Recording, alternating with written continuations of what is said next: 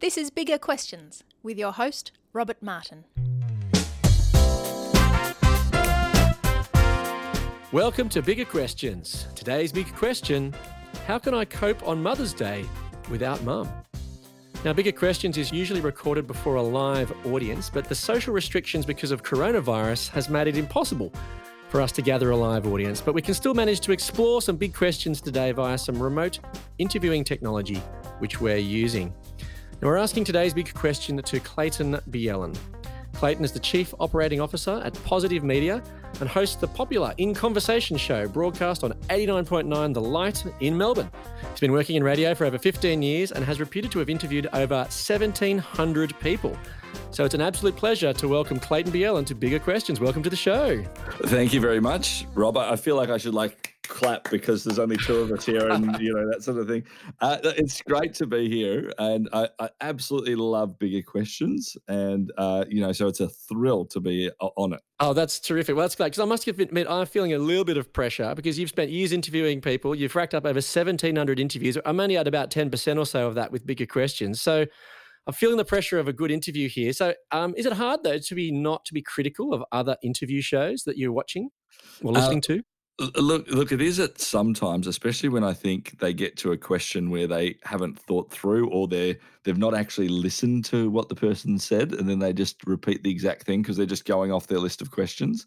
Um, yep. So, so those moments I get pretty antsy, and sometimes I just have to, you know, turn off the television or turn off the the, the radio or something that I'm listening to because it's just no point. Right. Okay. Yeah. You don't turn off bigger questions too often, though, do you? When no, that happens? Never do. Never do. oh, that's very good. So, do you ever get bored of having trying to have conversations with so many people? I, I don't. I'm I'm one of those guys that when you go to the supermarket, um, like I'm going to get into a long five to ten minute conversation with the checkout chick, like that. I'm right. sort of okay. just naturally built like that. So I, am constantly fascinated by people. I'm constantly yeah. fascinated by um, that moment of uh, trying to understand something different about them that might inspire me.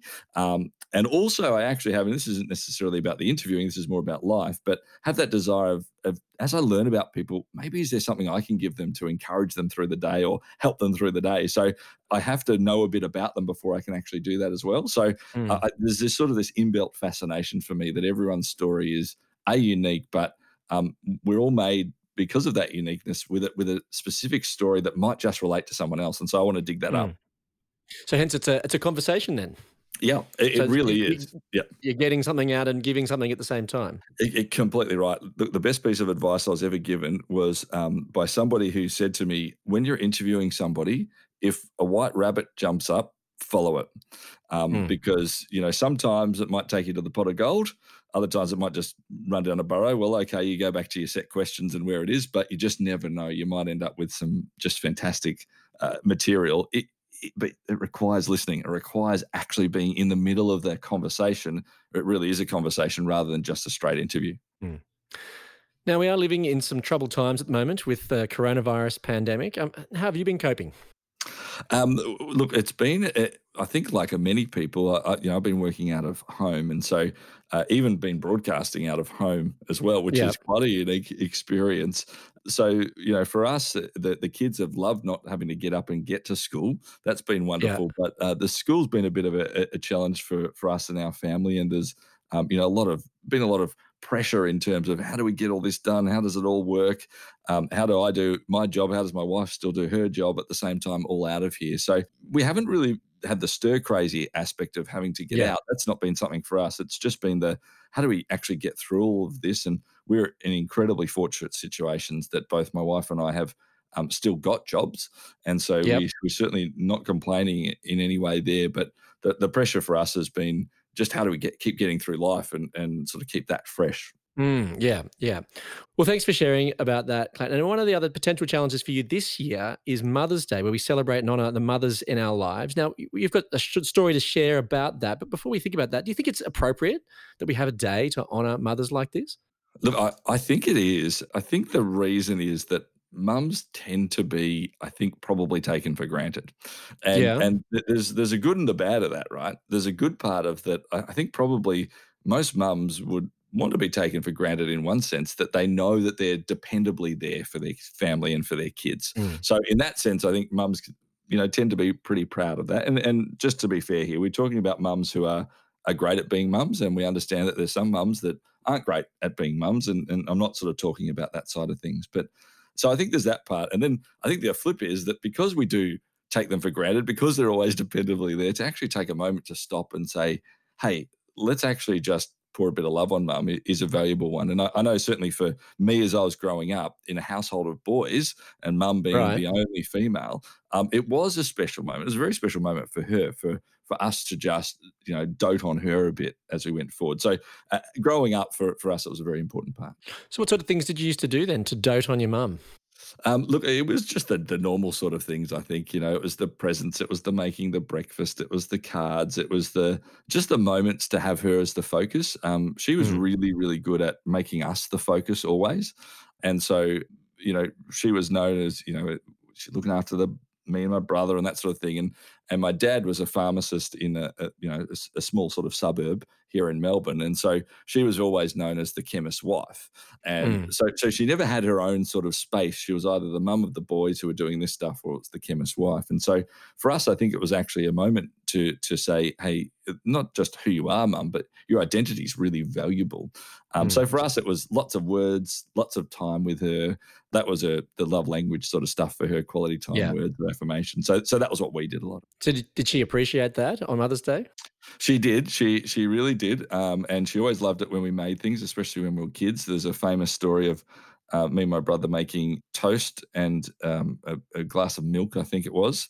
Um, mm-hmm. And then when you know that was all lovely and nice, but then when mum and dad got up after you know having breakfast in bed that we'd made them there for it, that uh, as mum came down the stairs, there was a drop of milk on every single stair as as she went down that we, we were there. So I think she she loved that, and and for mum it was really much about um, family was just it for her, and and yeah, you know, it was so so any moment to just stop and be together, whether it was about her or not, she didn't care. She just reveled in it. Mm. So she wasn't perhaps necessarily so enthusiastic about getting the toast or the milk or the presents, but it was just more the people that had brought it to her and time to spend with those people. Yeah, I, I think so, and I, I think uh, um, uh, she never would have said it like this, but I think uh, an honouring of her, a moment to do that, was something really special for her that that mm. she did get honored. Just a moment for that, I think, was something she did revel in, but she wanted to put it like that. It was just sure, that, yeah, sort of, that sort of joy. Now, Clayton, today's big question is about Mother's Day, but this is a particularly challenging Mother's Day for you. For this is the first Mother's Day where you don't actually have your mum with you to celebrate. So, can you maybe share us a bit about the journey for the last 12 months or so? What's happened? Yeah. Um, look, it was uh, uh, mum. Uh, might have to go back a bit further than that. Um, it was about five or six years ago where mum got breast cancer, and um, and at that time it was you know no one had ever had cancer in our family, which is you know quite rare, I suppose, for most families not to have really anyone who, who'd, who'd had cancer, and so um, she she got through that, had to have a mastectomy, and um, and you know there was a whole lot of things that occurred for her in that time. It was um, quite horrendous. It actually um, mm but at that point, it was we we're just going to get through this, and we did. Yeah. So we then, you know, we sort of got back to normal life, and uh, you know, five years later, and we now last June, um, and she had just gone in for um, uh, to to get a knee replacement actually, and right. uh, she went. She'd just done some general tests for it, and she went went to just do the final checks with the surgeon before they put her in in a few weeks' time, and and the surgeon. So this wasn't said, anything. This wasn't connected to cancer or anything. This was just a, a, a completely separate correct, five years on from cancer, nothing to do with it. Um, she's now just having this knee op, and and she goes in and they say to her, "Oh, now by the way, do you know we asked for why we asked for this other test?" She said, "Oh no, you know, they'd asked for a Zoin test beforehand." I said, "Oh yeah, we've just seen something and we've checked, and and your cancer's come back, but it's not just come back; it's come back everywhere. It was lymph nodes." It was um, in the breast again. It was, um, and it even started in the liver. Um, and Goodness. so, so it was it was really quite serious all, all of a sudden. So from absolutely nothing, and she'd even had a, a, a cancer check just a couple months before, and there was nothing there. Wow. So this had come really aggressively, um, and so sort of went from that moment to we weren't quite sure what was happening for the next little while, and they couldn't tell us how long um, it was going to be. Um, and and so you know she was still dealing with this bad knee, and the, the knee was horrendous. And as we went through the journey, we discovered that she'd actually had a broken leg, and we don't know how long she'd been walking around on a broken leg either. Oh goodness me! Um, and so um, the the sort of the, the, the journey ended up being a journey of just around three months. Um, yeah, and and we didn't know until probably those last few weeks that it was going to be that. It, it we sort of knew quite early that it was going to be now a, a journey of months to maybe years. Um, yeah, and, and, just as things kept happening and happening and happening, um, we just got you know it got shorter and shorter and shorter until uh, eventually we we were told, look, it's it's just um, got so bad that um, there's just weeks to go. And and mm. sure enough, that was it was just about three weeks to go from there. And and she passed on um, September the seventh last year. Wow, so, so, that's three months from when you went in for a knee operation yep. to then uh, to passing away. Like that's that's a bewildering speed in some sense. Yeah, it, it is, and um, and I think there's an aspect that um, certainly as there's others who have they're gone in a moment um, mm. And yet, so I, am grateful for that time that we did have, but mm. it was it also felt awfully quick, and and especially in those I can't remember exactly how many weeks it was. It was something like 13 or 14 weeks, and she actually only spent about a week and a half, or might have been two weeks out of hospital. So that whole time, because of they did still put her through for the knee surgery because at that stage they didn't know it was only going to be three months. They thought it might have been a couple of years. Um, but by going in for the knee surgery, she had to come off some of the chemo which was holding at bay the cancer. Mm. Um, and then there was complications with that, and so then the cancer spread faster. And so, you know, in, in, the end, she she didn't actually even get out of a chair for 13 weeks either. She wasn't really able to, apart from hobbling around a little bit. So it, it became this sort of journey that was quite. Um, as much as it was quick and fast, it was always hard as well. Mm. Um, she she was in pain all the time, um, mm. even though the cancer wasn't actually causing her pain. It was the knee that was causing pain. It, she was she wasn't able to do anything. You, you couldn't have those moments where you said, "Well, uh, we know this is coming to an end, but what do you want to do?" Well, I, I love going to the beach. Well, we we couldn't go down to the beach mm. then. Um, we couldn't do those sorts of things. So so yeah, it was it was a really interesting and frustrating and um, you know, and I say interesting, obviously not in a, a fun way, but um, no, no, yeah, it's, it, it's a cha- challenging. Yeah. yeah. So, did you think through the the final weeks there that you grew closer to your mum? I, I, would say probably no. We didn't especially grow closer because um, we were already incredibly close. Mm. So it, it, wasn't something that grew closer. It was we just made sure we spent the time together. Mm. So um, one of the things I'd said very early on, and, and I meant it even to the point of well, I'll quit the job if that's the case, because someone had said to me, don't you'll never regret the time you spend. Mm. Um, and, and, there's a lot of um, internal pressure, as in within myself, to yeah. go, especially when you didn't know how long. Oh, should I not? Should I be at work? Should I be with mum? Should I? Eh, you know, what, what should you do? You don't know. Um, um, but I, I, really was determined to spend the time with mum that I needed to spend with mum. And so um, when, when, those last few weeks came, I, I, just took off all work and I just spent every day with her. Um, mm. And that was something really special uh, and special to be a part of. Um, and, and I suppose it was one way that we were closer. I um I as much as I've done radio for years and years and years, and I've certainly had all my interviews up online and those sorts of things. I've never yeah. actually actually done a podcast series. I just had audio yeah. online, and um and so I I'd thought about it with mum, and and she had this sort of a she's a very spiritual lady, very uh, very connected in her and discerning in her faith.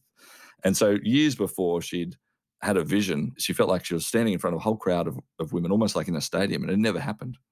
And I was thinking about this and I was thinking about doing a podcast. And I thought, I wonder if she'd do a podcast with me of from being diagnosed with incurable cancer, which was the word they gave her, to actually passing. And it would be a mother mm. and son's journey. And so it was only a couple of days after she got diagnosed. I said, Hey, Mama, want to talk to you about this podcast idea. I chatted to her. She said yes. And I said, Oh, I actually came out of this vision that you said. And she's like, I can't believe that. I haven't thought of that vision for years. But as soon as you started talking, that's what I thought about. wow. And so, so, so, we did that. And so I've got 10 plus hours of recordings of us uh, over the course of the weeks. And her voice gets worse and it's very hard to edit. And I've got to tell you that. But, but, um, so in that sense, we got closer. And in that sense, mm. we had, have a purpose, even still today, to share this journey to help other people. And when we put this out, the aim is mum for mum was to help people who were going through cancer and at the same time to share her faith about Jesus, that Mm. she trusted Mm. Jesus no matter what. So uh, there's there's still a connection that both of us have. I feel Mm. that's still happening. So that's a very special moment then.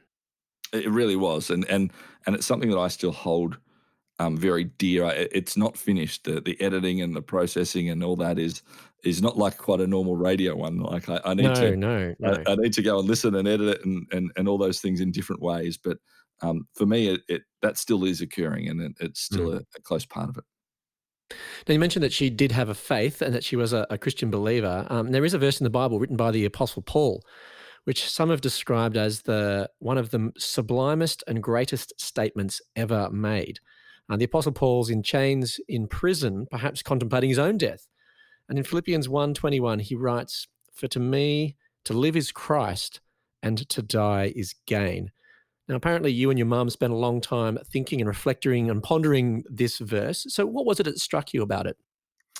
As much as she was a very godly woman, um, she she didn't want to die. Um, she she uh, you know a lot of people who have a faith often like I'm ready to go and I'm I'm Yeah. ready to go and meet Jesus. Uh, She didn't. Uh, she did not that's one want of to die. Yeah. That's one of the criticisms of the Christian faith. Some people think, well, if you're a Christian and then, well, well, this life doesn't mean anything, and there's no point in living. You may as well just go and die, and then that's the end. But but that wasn't quite the experience of your mum. No, no, co- complete opposite, and, and didn't change until all the way to the very end either. Um, so that, that Mm. never changed for for her. She wanted to keep living. She wanted to spend the time with the grandkids and with the kids, and and and um, so for her that was it. And um, and I asked her actually, and we in that podcast, and and that was one of the positives of the podcast. I was able to ask her anything too because it was Yeah. covered by this podcast, so I could ask a lot of questions. And one of the things I asked her was, uh, "Are you scared of death?" And she talked about the fact that she wasn't scared of where she was going. She knew where she was going. She knew what was happening, but she was scared of the process of death. Um, Mm. and, and as we talked about it, you know, it was this sort of idea of she's losing out by by leaving this life. She she was very weighed down by this idea, and that's where we we talked about this verse, and and we spent a long time talking about this verse, about this idea that to to live here in this world is to to live for Jesus, and absolutely that's what she's going to do. But once that's done, and, and once that's out of her control, uh, to to die is actually to gain more Jesus, uh, Mm. to be with Him, to to have even more connection with Him, and and um and it was something that was very much a part of that mental and emotional coaching that I was doing to to say, look, there is actually something. Even as you go through this, there's something more, and and she kept coming back to that. She she knew the verse and she understood it, but she needed that reminder of it, and and over the weeks she would keep coming back to that. Um, even as the drugs were rattling the brain a little bit more, she'd go, "What's what was that verse again that we talked about? What was that thing?" Right, and, yeah. and and she'd she'd keep coming back to it. So that hope of the future, then, that obviously animated and affected her in a in a very profound way. Yeah, it, it did, and, and and I think it was it was just a reminder to say she knew that was fine, but and it didn't change that she didn't want to leave this world, but it gave her the I suppose the courage to go. All right, well, we're just going to keep moving forward, um, and and I think that was uh, the biggest part of that that she could Mm. she was rather than being sad about leaving it, she was like, okay, I'm sad about leaving it, but I know I'll also have more more Jesus, and that's a good thing. And it was just a reminder of that. Not that she was necessarily forgetting it, but it wasn't top of mind. Yeah, yeah. So there was a, there was a real obviously hope there because because many in our world uh, to die is to lose everything, and to many people don't have a hope of a future existence. I mean, one atheist commentator on death said, "I've always felt that when I die, I am dead and gone. My conscious life will end. My interactions with others will end, and I will simply be gone." So then to to live and to gain with Christ, I suppose there's a massive difference there, and that's something that was tangible to to her. Yeah, it, was, and and um, for her, it was very much about that. That it was um, this this is going to continue, and this life will continue, and but it, it, it continues in a different form. Her soul continues, even if her body doesn't. And it, it's interesting uh, for me in that moment. It was very much about how for her how she went through, and yet the biggest thing I've gained from past this is that um, as much as I wasn't necessarily um, you know, I, don't think any of us are, are desiring death, but I, No. I suppose I, I probably was, if I'm honest enough, I was a little bit scared of what it was. And yet, the thing I've gained since her passing is I, I'm nowhere near as scared of death anymore. And, Mm. and I know that this, the weird thing about that is, but I'm like, well, I'll see mum again. And and part Mm. of me is like, well, hold on, aren't I a Christian? Shouldn't I be more excited about seeing Jesus like there face to face? But but I, I just realized that there's you know we, we were built for connection, and and that's a part of what God created us in who is who we are, and and that she didn't just um, die and stop. She died, and Mm. she's gaining more and more and more now, and, and I'll actually eventually be a part of that with her as I pass eventually. So you've just touched on maybe how it's impacted your, yourself, because I remember my, when my mum passed away much more unexpectedly and much more suddenly a number of years ago, that it did raise a number of big questions in my own life about you know faith and meaning and and the future, etc. So have there been any particular big questions that have uh, you've confronted with or you've been pondering? Um, uh, look, w- one question has been, how do I get to sleep? Um, and, and I know it's not quite a in that that sort of meta meta question you're asking of at the moment, but Oh, well, they're, Um, they're but- connected though. I think that's a, it's a Yeah, big question. There's no doubt about it. look, it's funny. I I slept no problems while Mum was with us. Um, I cried a lot towards the end, but uh, no problems. Slept no problems all the way up to her funeral. The day since her funeral to today, I still haven't slept properly. I, I, I'm take you know I'm taking natural sleeping tablets and and these sorts of things to try and help. It- there's been a a, massive um, impact of what that is. Mm. Um, the, I, I think the big question that I'm perhaps asking is, um, aside from the sleeping part of it, is is how do I um, not have any regrets? It's something that I asked myself when I had my kids. Before I had my kids, how do I make sure I don't have any regrets when they grow up? That I, I'm one of those dads that says, "Oh, I worked too much and I didn't like. I'm, I don't want to do that." Um, So I'm being very deliberate about that, and I haven't always succeeded, but I've been very deliberate. And interestingly, I made a decision two days before Mum's diagnosis that um, I was chatting with a friend, and, and she was talking about this idea that she rings her mum every day. And I thought, oh, I, I talk to mum probably maybe once a week or once every couple of weeks or something. I thought maybe I should do that. And so I'd made this decision. I'm going to ring mm-hmm. her every day, and, and I and I, I said, now don't go doing this, Clayton, and then not actually do it. You've got to really be sure you can. And I thought about it for a couple of days, and I went, no, I'm going to do it. And I made this decision. I'm going to do it. And so I rang her- rang her, and then I rang her the next day, and then on the third day she got diagnosed, and everything changed. And it's funny mm. that I I- I was so glad that I made that decision beforehand, that I'd made a decision not to regret or anything. And it was only two days before diagnosis, and I rang her every single day during it, and and I've actually rung my dad every single day since as well. Mm. So I haven't missed a day ringing dad. Now sometimes it's about eleven thirty at night when I remember and I've, I've forgotten. Thankfully he's a late night owl, and I quickly give him a call. But but but for me, it, I, I want to take regret off the table. So is regret, do you think, something that people may be pondering on Mother's Day as we reflect today about mothers, that there may be regrets people have? Oh, look, I, I think so. I- I think for me, even in that final week with mum, going over the fact that I, I didn't make that decision earlier was a, um, a, really tough moment. I, I was sitting in the hospital, and the last week, mum effectively really couldn't majorly speak. Um, there was a few words here and there, but she she couldn't really speak, and and so we'd sit there for hours, each of us, and I, I'd have my moment where I'm just holding mum's hand, and and she was pretty much out of it, and just thinking about it and talking to her about the things that I, I'm sorry I didn't do. You know, I didn't ring you all the time, whatever. And and it was a deep regret that was bitterly hurtful for me internally. Um, and there was lots of tears, and I realized I had to deal with it, and I had to say, look, I, I can't do anything about that. I did make that decision, and I know she loves me, and I can tell her now. Um, and so, uh, you know, I, I think regret is one of those things that does pop up. That the positive for me is regret can be dealt with. Now, it can't be dealt with in that it can go and fix everything. Mm. Um, it- you can't do that. That's the whole point of it, right? The, the point of regret is you can't go back and fix it. But what you can do is say, okay, I'm going to acknowledge regret. I'm going to say um, that's an, an issue and I feel sad about that. And I, I wish I'd done something different. I'm going to ask forgiveness if that's what's required. Then I'm going to say, this is a moment I'm going to move on from. Mm. And so I- I think Mother's Day can be a day for that. I think it's a day that would naturally and will naturally bring up regrets in, in, a lot of people. And I think the hope is that ability, and you know, it's really a forgiveness model that Jesus showed us, right? Of of uh, making sure we forgive, and that's a moment that's changed, and we move on from here. But you know, I, I think it would, and I hope people understand the hope of how we deal Mm. with the regret too. Mm. So for you, the Christian message really offers a, a, a- a pathway of dealing with regret.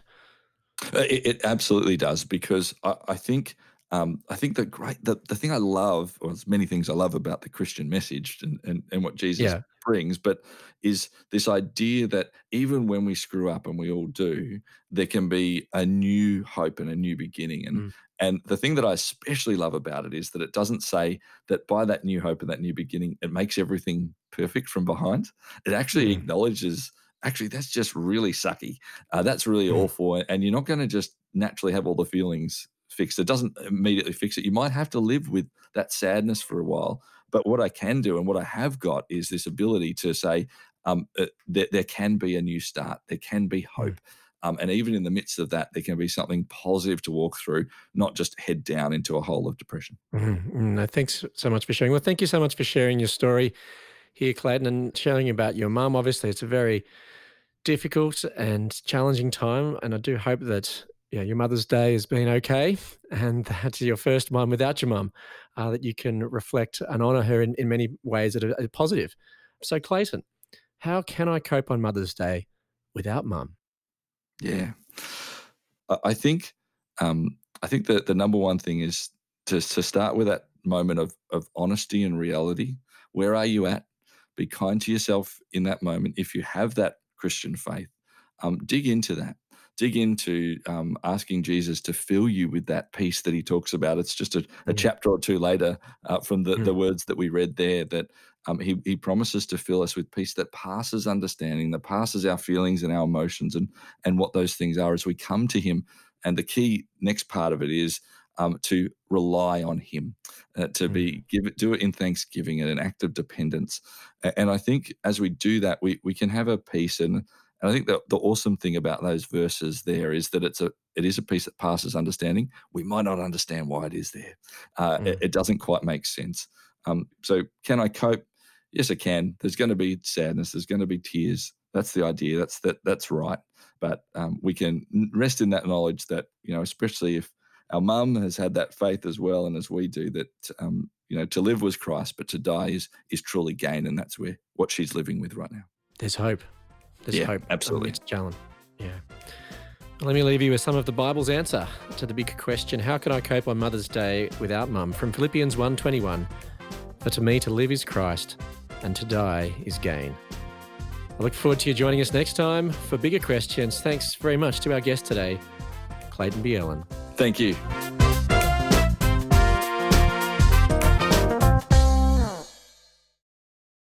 Hi everyone, Rob Martin here, host of Bigger Questions. Thanks for listening to the show, and I hope you are coping okay amidst the challenges of coronavirus wherever you are in the world. Now, the lockdown has helped us think of ways of getting better connected with you and our- listening audience and others who may be keen on asking the bigger questions. So, this is a reminder that on 9 pm on Monday nights, we're going to be sharing the latest Bigger Questions show as a Facebook premiere on the Bigger Questions Facebook page. Then, this will mean if you miss out on the broadcast on radio or haven't listened to the podcast, it gives another opportunity to engage with the big questions of the show. So, like the Facebook page if you haven't already, and why not set up a watch party? Invite others to watch with you. Comment and ask your questions. I'll be watching the show live on Facebook and responding to any questions or comments. So, if you've enjoyed this show, head over to the Facebook page and invite others to watch with you at 9 pm on Monday night, and let's get more people exploring the big questions of life. Now, finally, if you do want to invest in bigger thinking, and maybe you could support us on Patreon. Now, I realize that a lot of people are doing it tough at the moment, but if you're able, for as little as US $1 a podcast, you can help create better dialogue around the bigger questions of life. So go to patreon.com slash bigger questions, and we're very grateful for all those patrons who already give to support the work of Bigger Questions. Anyway, I hope you're going okay amidst these troubling times. Thanks for listening, and remember to keep asking the bigger questions.